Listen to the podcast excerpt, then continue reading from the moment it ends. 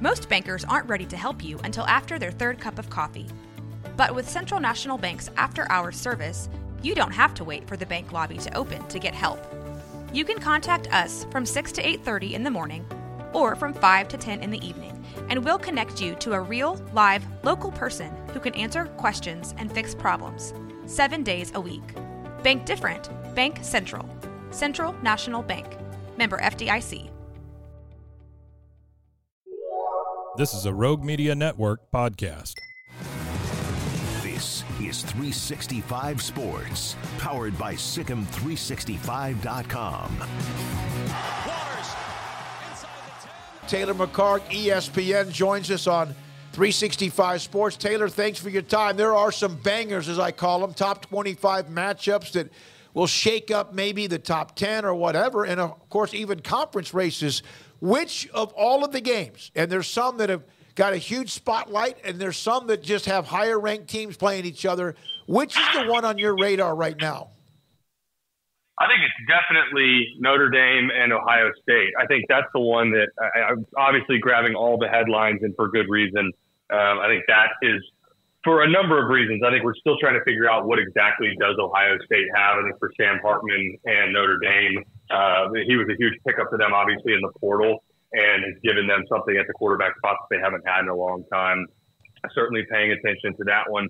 And another one that is kind of flying under the radar that and I'm not just saying this because I'm on with you guys right now, but Texas did not look great against Wyoming last week, obviously, and I'm interested in their performance. What because this historically is a uh, going to Waco is challenging for Texas. First Big 12 game for them. That's the other one I have circled that I'm interested in. Yeah, Taylor, I uh, I just you know for the life of me, I can't see how how Baylor can muster it up against them based on what we've seen the first three weeks. It's, you know, if they do, you know, that that's going to be really interesting and make a, a game that I, I, I personally don't think is going to be very good better, but it is hard to find. And you've been, I'm sure you've been on teams that have great energy and some that, that just can't find it. Right now, it just seems this Baylor team doesn't have any energy. Well, I think there's certainly some of that. Having your starting quarterback hurt plays into that. I think the thing that is going to be most challenging for Baylor, and you're seeing this really for everybody that's, that's played Texas so far, that front seven for Texas defense is yeah. maybe one of the top five units in the country. And if you're having a hard time throwing the football down the field and creating creating explosive plays in the passing game, which Baylor is, Texas is going to make life really difficult on you. Expect a lot of man defense. Expect a lot of bodies close to the line of scrimmage. You're going to get some seven man boxes. You're going to get some exotic blitzes that uh, Texas can afford to pull off because they just have that much talent. And on obvious passing downs, you're also going to see they may drop eight and still get pressure with just three. Um, I think they just are afforded the opportunity to do some creative things on defense that most other defenses can't. Uh, I agree with you that I think Texas probably wins this game regardless. But what I'm interested in is, is Texas on the offensive side because Alabama clearly they played their best complete game of football on the offensive side in that game. Slow start against Texas or against Rice, excuse me. Slow start last week against Wyoming on the offensive side. Does that repeat itself, or do they start to put together more of a four quarter performance? Taylor, uh, an interesting game that's not getting a lot of uh, attention, uh, but here in the state of Texas, the battle for the iron skill at SMU and TCU. Obviously, there's, there's already the built-in rivalry, but then you've got the fact SMU is going to be jumping to the ACC, and just um, this is only going to get you know more fever pitched. And now you know TCU's calling off the rivalry, so there's that aspect to this as well. Sonny Dykes was at SMU, went to TCU, so there's no love lost. But uh, what do you make of, of Chandler Morris up to this point, but also Preston Stone for the Mustangs, and, and how do you see this game sort of uh, unfolding on Saturday?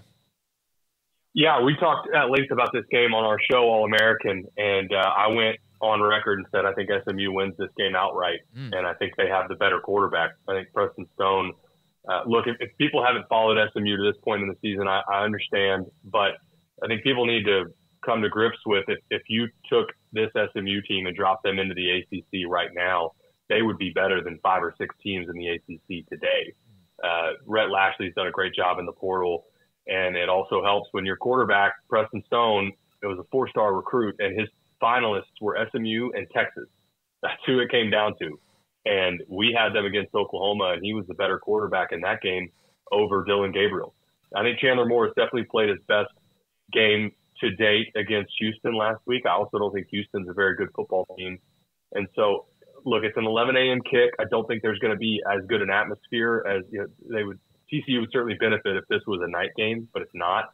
And I don't think this SMU team is going to be intimidated by uh, this uh, this TCU team in the way that they were last year, where TCU, if you remember, jumped all over them. I think it was 21 to nothing in the first quarter. That's not what I'm expecting in this game. I think it's actually a pretty evenly matched team in terms of teams in terms of roster, top down, and I think that SMU has the better quarterback. So I, I have SMU winning this outright. Because you brought them up, uh, I have to get your thoughts on on Dana and the Cougars. Uh, obviously, some some rough sledding here early on. If not for that UTSA squeaker in Week One, they'd be in really bad shape. But um, you know, Donovan Smith when he came over from Texas Tech, I mean, he was good at times, but he turned the ball over a lot, and you know, had some killer mistakes. Uh, that seems to still kind of be the case. But just what do you gather from what you've seen from the Cougars? How bad of a spot are they in, and can they get out of it? It's rough right now, and I, I don't know that it's going to get uh, significantly better for them. This does not look like a bowl team. I mean, we'll start there. It, do we think sitting here going into week four that Houston is going to get to 500 in their first year in the Big 12? I think that answer is no. I think it is probably more like a three or a four win team. And I know it's a step up in competition getting into the Big 12. Um, I'm not sure how much longer U of H fans. I mean, clearly already extremely frustrated with Dana. Uh, if a change is made, do they do that midseason? I don't know. Do they make a change at all? I don't know. But I do know, just like you guys, that U of H fans are there's not a lot of support right now for what they're seeing on the field, and I think U of H is in for a rough season. Taylor, the, one of the other interesting games, Pac-12, Utah and UCLA. Cam Rising uh, trending heavily towards a return. Uh, that makes this a, a, completely different Utah team. Even if he is not 100%, if he's close, then that changes everything about them. It absolutely does. And most importantly, it's at Utah, where doesn't it feel like it's just impossible to go in there and get a win? And they're, they're so difficult to beat at home, even when they're underdogs. Even let's look at what how ugly they made Florida look. Fast forward a couple weeks, Florida and Graham Mertz don't look nearly as bad. They beat Tennessee. They look competent on offense. They're not a top 20 offense, but they look a lot better than they did against Utah. And for UCLA, you know, the narrative historically is that Chip Kelly teams kind of sleepwalk through September and the non-conference slate. I think there's been a little bit of that again this year, but conference play, teams almost always play better. And again, to me, this obviously if Cam Rising can play, that's the difference maker and I think Utah certainly wins. Even if he doesn't play, I still think they probably beat UCLA. Uh, just because, again, I trust Utah playing at home. If this was on the road, if this was, if they were playing this at the Rose Bowl at UCLA, I would feel differently. What do you think of the way that uh, the Jalen Milroe situation was handled this week? Obviously, he's back as starter. Do you feel like there's been a fire lit under that young man, and, and just kind of what do you expect, and and how would that have you know gone from based on what you've seen as a as a former quarterback, just how Saban kind of handled all this? Can you give us kind of the bigger picture uh, take on on how this unfolded? It it feels like there was a lot of conflicting information where yeah. some people are saying, look, this was just to try and see if they could create a spark with somebody else in the offense, see how Ty Buchner looked. Then you've got other people saying, you know, he was going to play, but he handled practice so poorly that Saban benched him. I'm not sure what to believe. I think it's a lot of noise. What I do know is that they they figured out Ty Buchner is not the guy, and that Jalen Milroe is your best chance moving forward in the SEC to get back on track. What they put on the field at South Florida, I mean, that was in a lot of ways it was embarrassing. And now looking ahead, it, it is interesting that there's not a lot of faith in this Alabama offense right now, but they're still a seven point favorite over Ole Miss. So I think they certainly have a better chance. And look, let let Milroe be who he is in that offense. Don't yep. ask him to be uh, a Tua or uh, certainly a Mac Jones or a Jalen Hurts going back a few years. Don't ask him to stand in and deliver the football. Let him be more of an athlete and move the pocket, design quarterback run. Because look, for Alabama to have a chance at getting back in the conversation, and I, I know we're way early on this type of stuff, winning the SEC championship, but to even have a chance he's going to have to play at a much higher level, and I think that involves running the football at the quarterback position. Taylor, if you don't mind, a couple of Big 12 games with kind of different scenarios. West Virginia coming off a win against a rival in Pitt. Texas Tech, you know, the expectations were high as they probably should have been, but they're on the road in Morgantown. And then a game that I don't know what the heck's going to happen, and neither do they, I would think, in Iowa State and Oklahoma State, who are both a mess. Well, I'll start with West Virginia. I think they benefited from uh, Phil Jurkovec at Pitt. I think it's hurt. He's either hurt or I'm not sure what's going on, but he looked pretty bad. They took advantage of a bad Pitt offense, and that was a huge win. Anytime you get a win in that rivalry, that means a lot.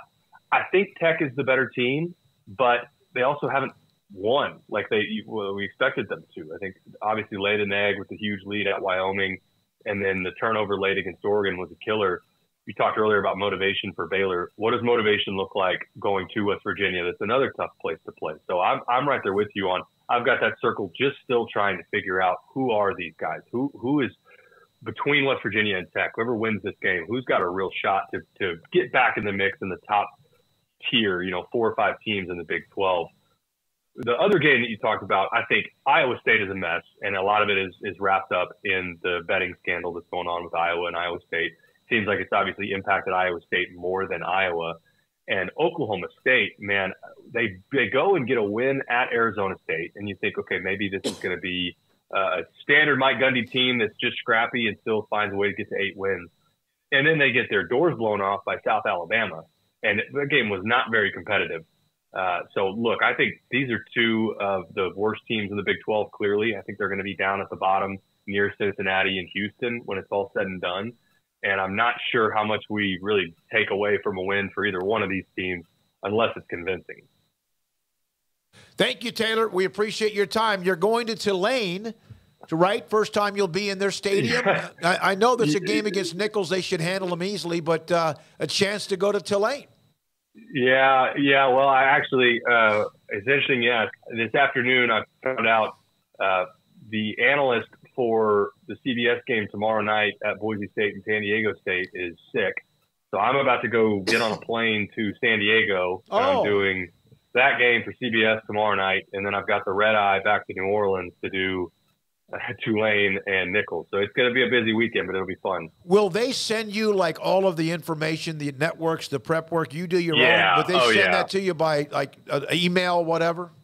Yeah, they're great. And Rich Waltz is going to be the play-by-play. Aaron Taylor's the one that's not feeling great, so and he's loaded me up with all the information, everything I could possibly need.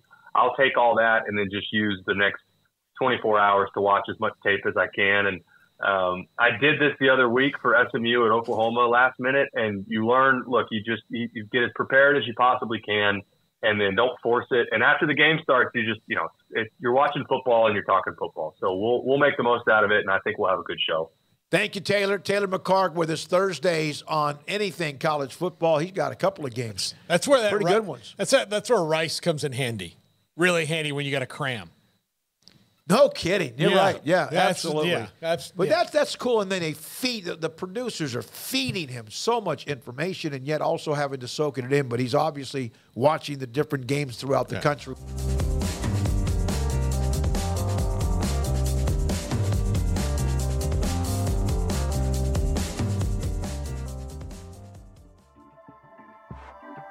This has been a Rogue Media Network production.